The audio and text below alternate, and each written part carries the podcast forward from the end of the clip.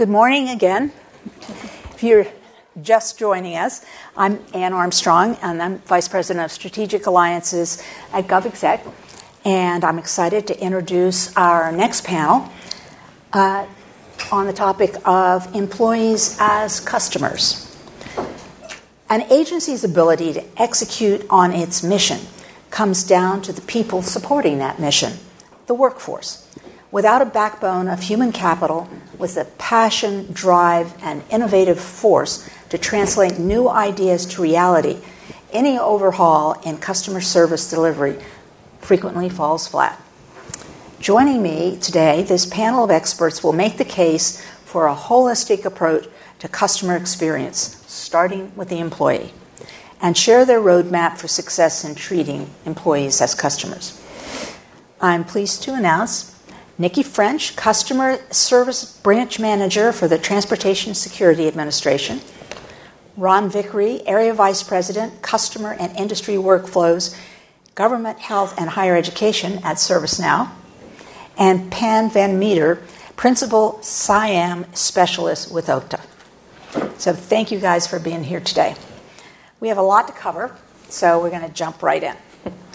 But to start, I'm going to let each of you have an opportunity to shed a little bit more on your role and what you do and how you deal with employee experience. So, Niki, why don't you start?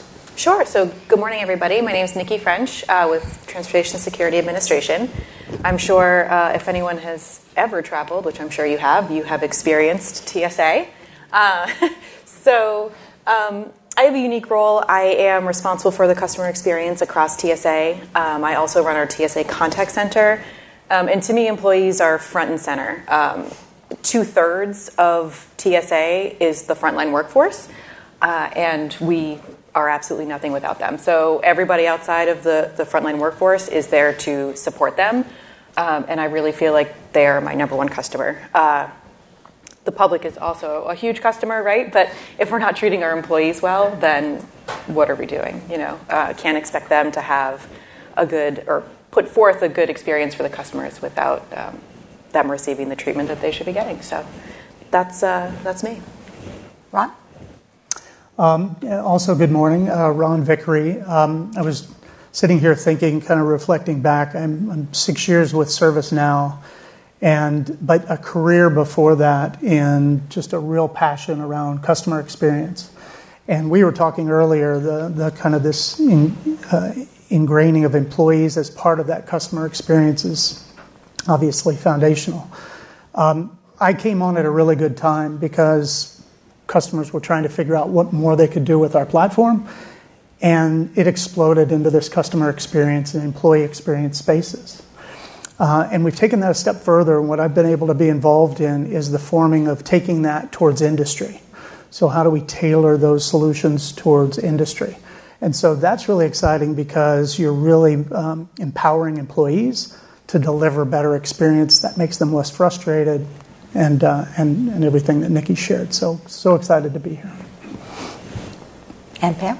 Yep. Good morning. Pam Van Meter. I am a Principal CIAM Specialist with Okta. So what that means, CIAM is customer, consumer, citizen, identity, and access management. And the CIAM specialist, we are, from a CIAM perspective, when you come up from the CIAM world, we are maniacally focused on the customer experience because it has a huge impact on business, right? So whether that's whatever the business drivers are for improving that customer experience, it can be revenue, it can be conversion rates, uptake, but we know at a very deep level that if that customer experience is poor, it's going to impact the business in negative ways. So the ability to be able to see through that lens versus a traditional workforce solution where we put up all kinds of friction in front of workers and we don't care because they got to get through it to do their job. You know, flipping that a little bit and thinking, well, if we gave the workers a better experience and streamlined it and made it easier for them to do their job, how would that then impact how they support those customers? So that's really where the CIAM lens comes in. Well, and that leads right into my next question, which was exactly that, which was how does improving the employee experience translate or move to improving the customer experience? I assume it's happy workers help happy customers, but why don't you start? Sure. Yeah, I mean, I think that's the foundation, right? I mean, that's the thought. We have the unique challenge, hopefully it's not a challenge for much longer, but TSA has to balance security and customer experience, right? And so we're different from a lot of other organizations because we have a security mission. You know, if you're trying to just get a passport or you're trying to go, book a campsite on recreation.gov, there's no security aspect there. So we have a bit of a challenge because our officers in the front lines have to enforce rules. And sometimes that can come across as maybe a little more militant than we would like. But it's really important. And so we try to make sure that the officers are professional and polite. So we spend a lot of time just kind of level setting what customer service means in the context of TSA and security. We tend to get some pushback when we just say customer service because they think, well, we have to do security. But it's really just kind of retraining and getting the culture shift that it is, those two things are one. And if you provide a better service, then security compliance, should go up.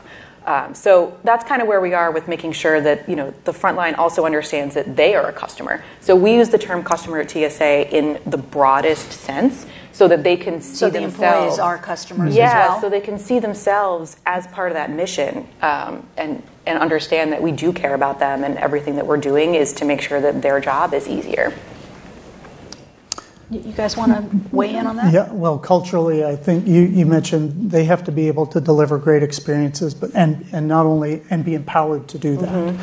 And so I think one of these is, one of the things I realized when moving from commercial market into public sector or healthcare, the people who are providing service are doing it with a mission in mind. They're coming trying to help citizens, help patients, what have you. And so the importance of empowering those individuals to deliver against that is hugely important. And I think one of the things that we forget about is if we make our employees frustrated, meaning they can't deliver that service, it's not only are they not going to be able to deliver that outcome, but also the retention drops. Mm. So you get people who turn over because they're frustrated, they don't have the tools and resources to deliver. So we experience it all the time. Pam? Yeah, and to just pull on that thread a little bit, OMB released memo 23-15 about a month ago. Well, we're in June now, right? So April. And what that is mandating is that agencies work to improve their operational efficiency. And a big part of that is supporting a workforce that has flexible options, right? So that we can retain and attract talent. Just like you said, Ann, happy workers means that we're going to have happy customers. And so how do we do that? Offering flexible options, but allowing employees to easily access the tools they need to support the agency mission. And that's really what the bottom line is, right? Because if they're blocked all over the place with friction and they're not able to get the tools they need, regardless of where they're working. So we want the top talent and we want to retain them. We want to make it nice for them to work, and so that they can actually feel invested in the agency mission. So tracking these metrics and then improving and constantly tuning and getting better and better is really going to help improve the overall efficiency of the agency. Yeah, and just one quick note on the employee retention and morale. For TSA, that's, we're constantly short-staffed. And you feel that at the checkpoint, and the officers feel that. There's, constantly mandatory overtime. And if you've been working for 12 hours, it may be a little challenging when you've taken the 100th bottle of cold water from someone's carry-on bag after you've just said, do you have any water in there? And they're like, no, I don't. And then you pull out an ice-cold Aquafina. So, but to that end, TSA has worked, our administrator, Pekoski, has worked very hard, and we have TSA pay equity that is official on July 2nd. And what does that mean for anyone who's not in TSA? You probably don't care about this. I care about it very deeply. It means, especially for the frontline workforce, we're going to be starting to get paid commensurate with the rest of our government partners.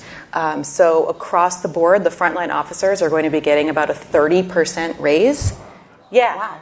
Yes, so that tells you how far behind we are.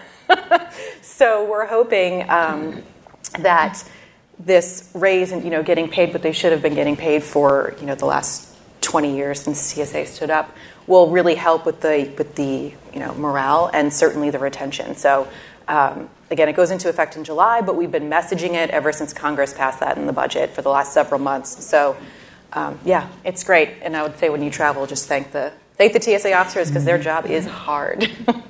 Well, we've sort of answered part of my next question, but I want to make sure that we touch on all of it, which is the biggest challenges right now affecting the workforce. And you certainly, pay is one, long hours is one.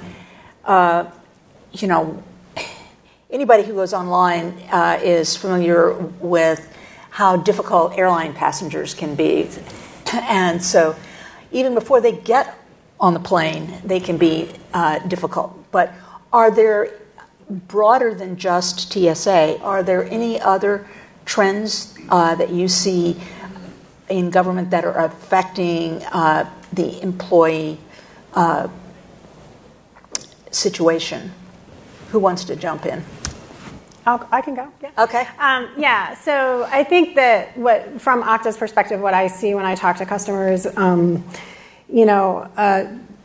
Shortage in talent, just shortage in, resources in general across the board.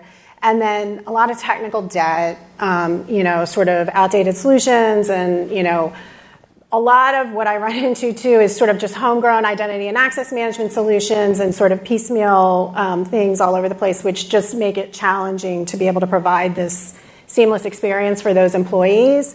I think that's the biggest challenge. So then the trend that we're seeing is focusing on this human-centered design and being able to then really prioritize, again, the human experience, whether it's a worker or, an external-facing citizen, and making sure that that experience is as seamless and easy as possible, and everyone will then be able to focus on that mission and what they need to do. And if you take that and balance it against the expectations of everyone consuming government services, both whether they're employees or externally, they're expecting, those amazing experiences they get as a consumer. And we're putting employees in a really tough situation if we're not empowering them to deliver against that expectation. So I think that across the board is a big trend, rising expectations of the way service should be received, and making sure that we've empowered these employees to deliver that level of service. So the needs of the employees are changing as we've been discussing. Their expectations are going up. The customers' expectations for the employees are going up as well. How is the leadership in agencies dealing with these changing expectations, all of which can be solved with lots more money, but that doesn't seem to be, based on recent events on the Hill, doesn't seem to be happening right away. Anybody want to jump in on expectation inflation? Yeah, I mean, we had to take a little bit of a regulatory approach to that during COVID with the mask mandates on planes and whatnot. Passengers were quite unruly there for a time, and we had to issue several statements, press releases. There were some checkpoint signs that if you assault a TSA officer, you will face a civil penalty. And that was because there was such an uptick in that type of outrageous behavior. And the employees were feeling like, no one's backing me up. No one cares if passengers are screaming at me. We did have many TSOs that were assaulted. And so that's why we had to kind of take a different approach to be like, yeah, we do have your back to the frontline workforce. And just to try to set those expectations, like if you're going to come through the checkpoint, you cannot hit our employees. I mean, that should be obvious, right? But like, you can't be yelling at them like we're going to call law enforcement. And you know, that's an unfortunate step that we had to take, but it has gotten better. So, but yeah. I was on with customers from Department of Commerce and Interior and the USDA. Two-thirds of the discussion was around how does leadership change culture in an organization to get to those great customer experiences. And two-thirds of that discussion was linked to the employees. How do you do that? And so, and I heard some amazing things. One of the individuals, they wanted their organization to understand the culture of the customer. And so they actually did a cutout of a consumer, a citizen, and had them attend every meeting and sit in the meeting. And I know that's how, you know, seems outlandish, but you're really trying to get, if you heard Barbara Morton's keynote today, really talking about how to change the conversation to look at things culturally and build that culture of trust. It's about developing that consistent view across your organization. And so I think that's what I see a lot in leadership, is really trying to change how organizations are thinking about delivering a service. Barbara mentioned thinking about the veteran and what would a veteran think about this service. So we're seeing that across the board by leaders across federal government. Well, and I think some people don't realize that agencies have different cultures, and they can be quite different, and they may change over time, but it can sometimes be harder to change because the leadership comes and goes, but the core stays, and so you need to have an approach that makes it in their interest to change also. Right. So how do you think what kind of impressions are you getting from the employees about how well this focus on employee experience is working? I mean, you gave us a little bit of response, but do you want to say anything more about? Yeah, I mean, to me it's really important that we get out there and actually talk to the employees. So we just wrapped a passenger experience survey, and then that'll give us a lot of insights on passengers. And I think that those results are going to be, again, really serve as a morale booster for the front line. And next up is going to be getting back out and talking to the TSOs, talking to the front line. We do a lot of work with customer service managers, which there's about 200 of them across TSA. So, those are another one of our big customers. So we're reaching out to them. How can we better serve you? They're the ones that are typically responsible for training their airport staff on customer experience work. So, it's really important. We also work a lot with empowering. We've talked about empowering the employees. We do that through training. We have a course called CX Demystified, and that's a way to equip the front line with the tools that they need. So we collect feedback from that training as well, which is overwhelmingly positive. We have it done in like a really fun MythBuster kind of way, so it keeps it light. No one wants to sit through a boring PowerPoint training, so we made it interactive.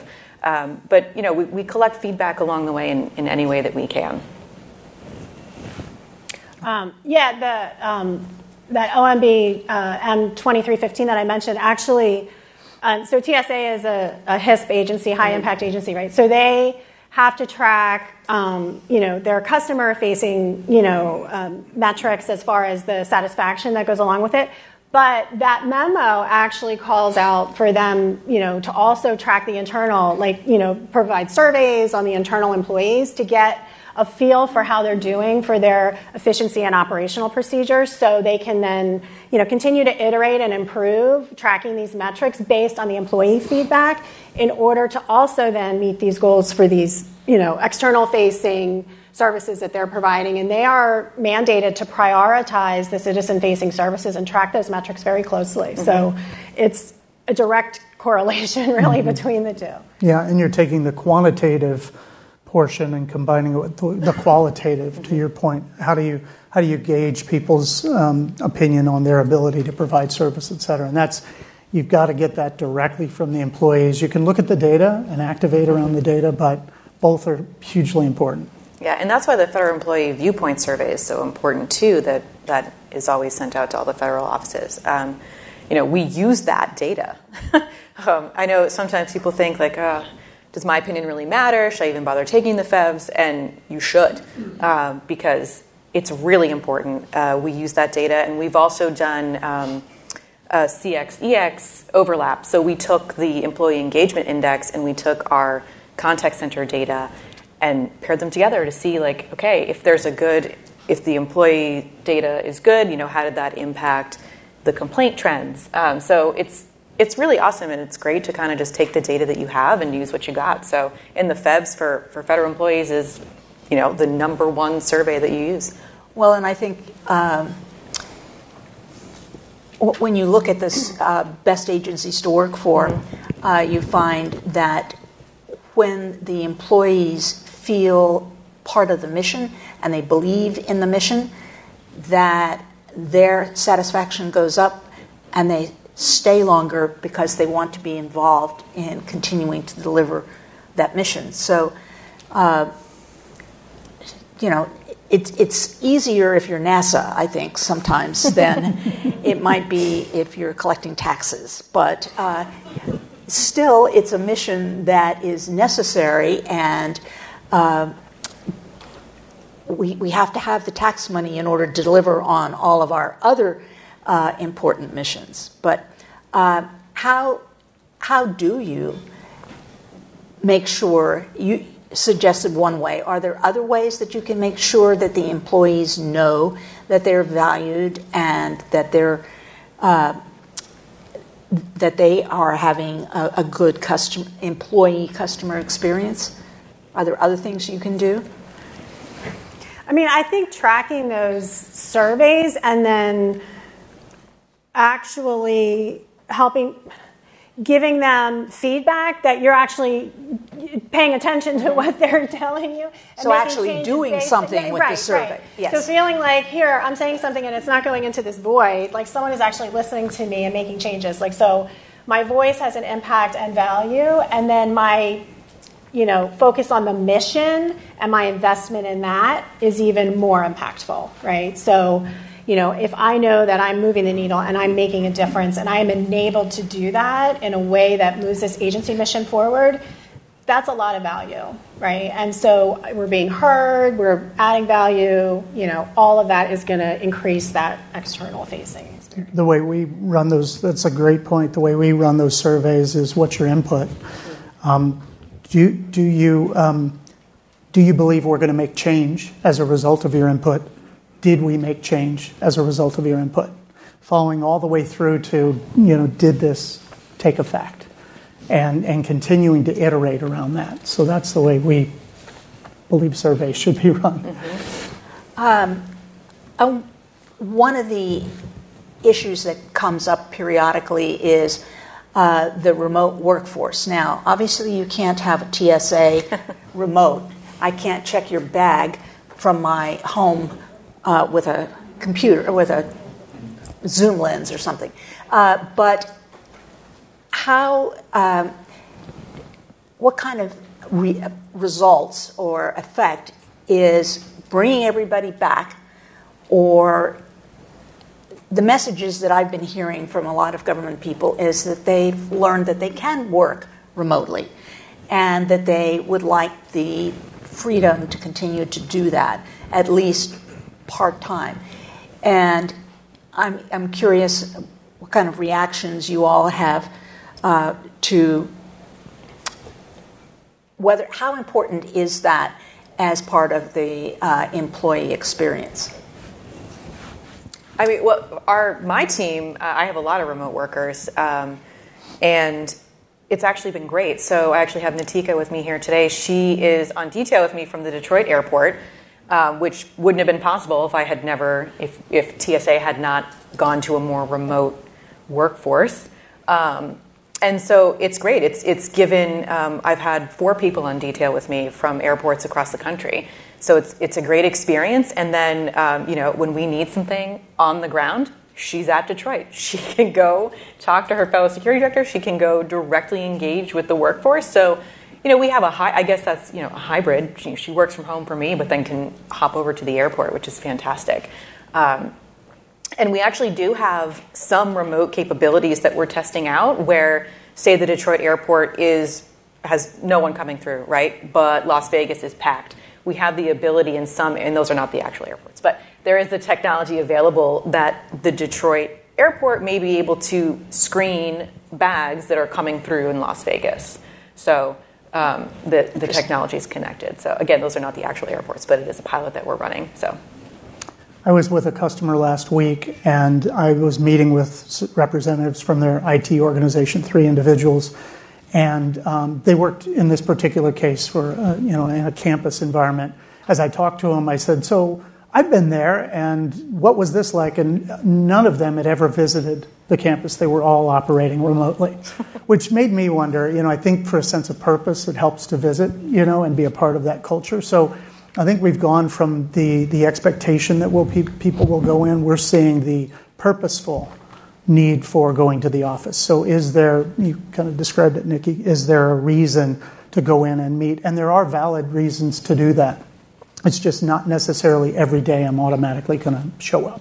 And so that hybrid ability gives people to go in, the reason to go in for purposeful, activities. Yeah, I think it's critical. And can you hear me? Oh, my thing. It's and OMB knows that, right? And they have mandated that agencies, as long as we can support the mission, however that is, right? Like to Nikki's point, not every role can support any hybrid or remote work, but as much as possible, it's critical for them to be able to retain and track talent. Critical, because it's just that's the way most of us work and live these days, and it just makes the employees happier again if they can do their role. From home or and I think going in for purpose, for a purpose, and I'm going to go see people is valuable as well. So having that option is important. We've talked a little bit about data and how important data is, but are there employee experience benchmarks? I mean, when you, obviously if one part goes way out of bounds, you're going to try to respond. Are there certain things that you should be looking for as you're looking through your responses from the employees about what's working and what's not? We look at, on the qualitative side, we look at steps of process and, in other words, is the process as services being delivered by the employee, is it meeting expectations, going from step to step to step? So we're looking at how is that working, and then of course how are we optimizing a workforce to address the needs out there, so the ebbs and flows of demand for that. So that's kind of on the qualitative side, the ability to optimize those pieces of what we're doing. So I think we're constantly looking for how can we make every step of the process more efficient, and effective, but also to align the right resources, the right people to that. And so every customer kind of wants to do that. They're looking for that level of optimization without negatively impacting their ability to deliver service. We have about 5 minutes left, and we can clearly fill that time, but I wanted to give you all a chance to ask questions. If there is anybody who has a question, something we haven't covered that you would like to address. Yes? Ron, nice choice. Jackie, question. Were any of your agencies or companies affected by when COVID happened? You spoke about working from home. Well, what about real estate? Did you lose any buildings? Did you give up space? TSA had just built a brand new building in Springfield, Virginia. So we moved out of our Pentagon City location and then moved in to our new one. So yeah, we've done a lot of shifting, and we've actually just welcomed the DHS management office to our new headquarters building. So again, that was it's kind of nice though. Now we have a whole 2 floors of DHS employees where pre-COVID that never would have happened. So it's given other agencies the opportunity to consolidate their buildings. Any other questions?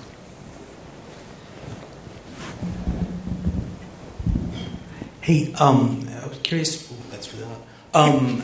How do you think about EX in terms of the upstream effects that sort of lead to sometimes some negative employee experiences? At TSA, like what the policies that surround, like, I don't want to take my shoes off. Like, why are we, what influence do you have on the upstream effects, like who we're hiring, how we're hiring, how we're training them, what the sort of tools are they have available to them, and like how policies are crafted so they are enforceable by agents, right? Things of that nature. How do you sort of like work upstream as much as you can so that the folks who are on the front line and doing that work are getting, they feel supported that they are the great craftspeople that we tell them that they are. Yeah. It takes a lot of collaboration between my office, which I'm in the Office of Civil Rights, so there's a lot of policies that impact employee civil rights for sure. And then we also partner very closely with the Office of Training and Development and the Office of Human Capital. So we try to just cast a wide net and make sure that we're always talking so that when there are policy changes, because you're right, if TSA has a policy change that impacts the public, it's going to impact them as well. So we try to just always include the employees and always think, like, how will this change impact the field? And just to extend that, you're exactly right. It starts from the very beginning of onboarding and bringing an employee on. And so what that experience is like, and frankly, if you have amazing experiences there, you become a draw for individuals. You get, obviously people want to work for organizations that do that. But then being able to create that consistent flow between onboarding that individual, taking them right into the job they have and the service they deliver. So being able to do that, starting from the onboarding, is what we're seeing as a valuable capability. Hi, my name is Brandy Wimberly, and I'm really interested around the evaluation of the impact of the changes or the programs you're making. And so you talked about the Employee Engagement Index. Could you say a little bit more about whether it's the metrics that you used? I know we talked about FEVS, but are there certain things that you're cross-referencing, labeling in X, in order for us to maybe know what to do when we go back?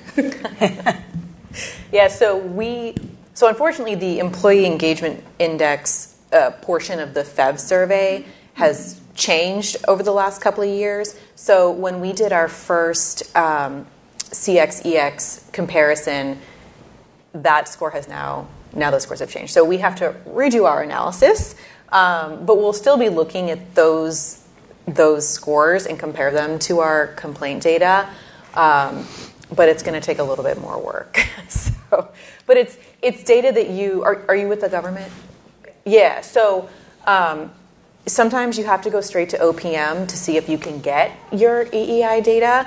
I tried to get it from TSA, and it was more difficult. So I just went direct to the source. So that's something that you may want to consider. But yeah, we can certainly talk after, and I can see if I can help you out. Yeah. Okay. Well, I think with that, we will call this an end of the panel, but I want to thank you all very much for being here, and I thank the audience. And I'll be turning this microphone over in a couple minutes to my colleague, George Jackson, and he will take the stage in this room for the next session, Diversity, Equity, and Inclusion as a Pillar of Service Delivery. But over in the other room will be CX as one piece of the IT modernization puzzle. So you can either stay here or join us next door. And thank you again, panelists. It was wonderful. I love the conversation.